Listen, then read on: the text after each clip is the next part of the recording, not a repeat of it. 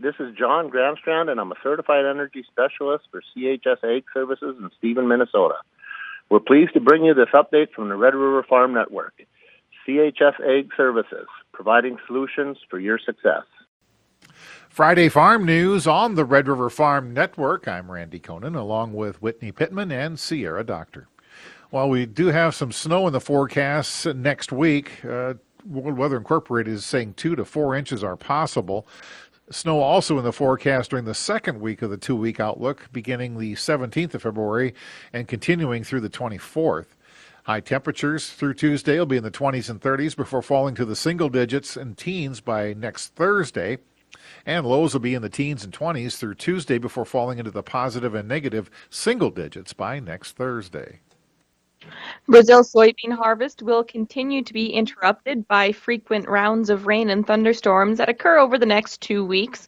World Weather Incorporated says central Brazil from Mato Grosso to northern Paraná will see the greatest possible delay from southern Brazil that will remain mostly dry. World Weather says some field work and harvest will occur in the wettest areas, but longer periods between rains will be needed for rapid harvest advances. Argentina is expected to see hot and mostly dry conditions continuing before widespread rains occur early next week. Highs are expected to range from the middle and upper 80s to as high as 104 degrees. The corn and soybean markets continue to chase the wheat market higher. AgriSampo North America market analyst Sterling Smith says there's not much fundamental news, so the grains are chasing headlines. That wheat up more than 3%. It's going to be very hard to keep corn and soybeans down. We haven't had a lot of news flow, so the market's a little bit loose here. The WASDE didn't provide any great surprises, so this is definitely creating some additional risk premium coming into the market. A battle for acres will occur, but Smith doesn't expect wheat to be a major player. I think if looking at acreage competition, we'll have obviously the natural tug-of-war between corn and soybeans. We may very well see some cotton acres get folded into the corn and soybean markets as well where people can. I don't really think you're going to be too inclined with the wheat acres where wheat prices are to do much with that. I don't know we have that much flexibility there anyway. Also, the soybean oil is up noticeably on the stronger crude oil, and that's helping give a lift to the beans. National Council of Farmer Cooperatives President and CEO Chuck Connor is optimistic about the upcoming farm bill debate, but he is concerned about the lack of activity. Connor says Congress is consumed with the debt ceiling issue. It's sort of taken all the oxygen out of the room. This is a time where we really ought to be quickly laying the groundwork on the farm bill and sort of getting things ready to start having committee debates and discussions, and we're not doing that yet. I know we've had a few hearings, but there's really been no serious kind of farm bill activity, mainly because we're still sorting through all of this debt ceiling debate that is pending before Congress. By the time that's resolved, I fear the clock may just be working too much against us, to get the farm bill done this fall or even by the holidays. Farm bill priorities for the farm cooperative organization include strong commodity title, a crop insurance title. Climate-smart agriculture is also part of that discussion. I've been working hard to really try and get agriculture out front of this climate debate in a way that is very, very pro-farmer, in addition to being something that can really give us a lot of credibility out there in the consuming community that agriculture is absolutely doing everything that we can, to be as climate friendly as we possibly can. And I think we can have both of those objectives. Title II in the Farm Bill will be a key part of that, and we're going to have a lot to say about that going forward. And the National Council of Farmer Cooperatives annual meeting wraps up today in Orlando. Labor shortages are a top issue at the meeting. Connor said labor is the reason many farm cooperatives have postponed plans for expansion. The North Dakota House Ag Committee heard House Bill 1515. Representative Dawson Hawley introduced the bill, saying there is high demand for raw milk in North Dakota. There has been a severe shift in the market for demand to raw milk directly from the farm. Now there is a cow share program already in North Dakota, so this bill is not competing with that, but only creating another avenue to strengthen our state. I think one of the best things about being American is the amount of freedom we have. We should have freedom for what food we eat and drink. Raw milk is a product. that if properly, safely measured in place, I can really see making a difference not only in small farms, but reviving North Dakota's dairy industry. Several individuals testified both in favor and opposition of the bill. North Dakota Health and Human Services Director Michelle Dethloff spoke in opposition of the bill, saying there could be health risks associated with the unregulated sale of raw milk. Unpasteurized dairy products such as raw milk have contributed to the transmission of infectious diseases, and this has been well documented. Pasteurization, which is the process of heating milk to a high temperature for a long enough time to kill these bacteria, has been recognized as one of public health's most effective food safety interventions of the 20th century. Raw milk has been recognized as a source of infection for over 100 years. Harmful pathogens such as Campylobacter, E. coli, Salmonella, and Listeria can contaminate milk and cause serious illness, hospitalization, or death. Liability concerns were also raised if illness did occur. After news that the Cattle Price Discovery and Transparency Act was reintroduced to Congress, U.S. Cattlemen's Association President Justin Tupper is happy to see the bill back on the table. It's something we've worked on at length in the last Congress and did get it out of the Senate Ag Committee. We're disappointed they would never bring it to the floor. We think we do have strong support, and it is on both sides of the aisle. So we're thankful for Senator Fisher and all the co-sponsors that are bringing it forward here in the new Congress. I want to emphasize, I think, the competition part of it, making sure that we can have a competitive marketplace. The big four packers have worked really hard not to be competitive in this market, and I think this is not a fix-all, be-all bill, but it definitely gets us in the right direction. Tupper says even with the cattle cycle lending more profitability to livestock producers, keeping markets transparent is still important. Go to rrfn.com and sign up for our weekly Red River Farm Network e-newsletter. FarmNet News hits your email inbox every Monday. You're listening to the Red River Farm Network. Friday Farm News on the Red River Farm Network.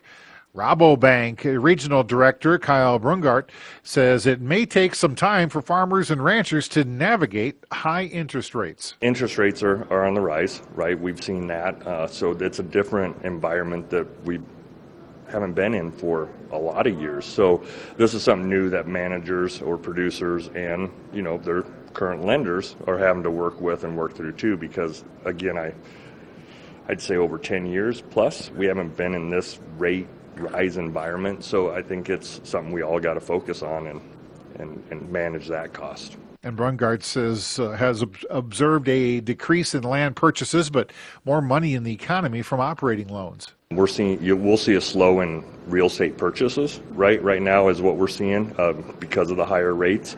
Operating lines are at high usage right now, so we're actually seeing a lot more increase in those as well with our current clients. And, you know, new clients come to Rabobank.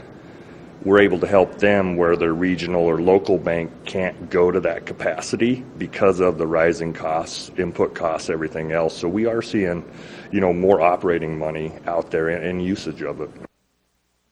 Purdue University and the CME Group's Egg Barometer showed higher farmer sentiment for January than the month before, but Farm Financial Performance Indexes declined.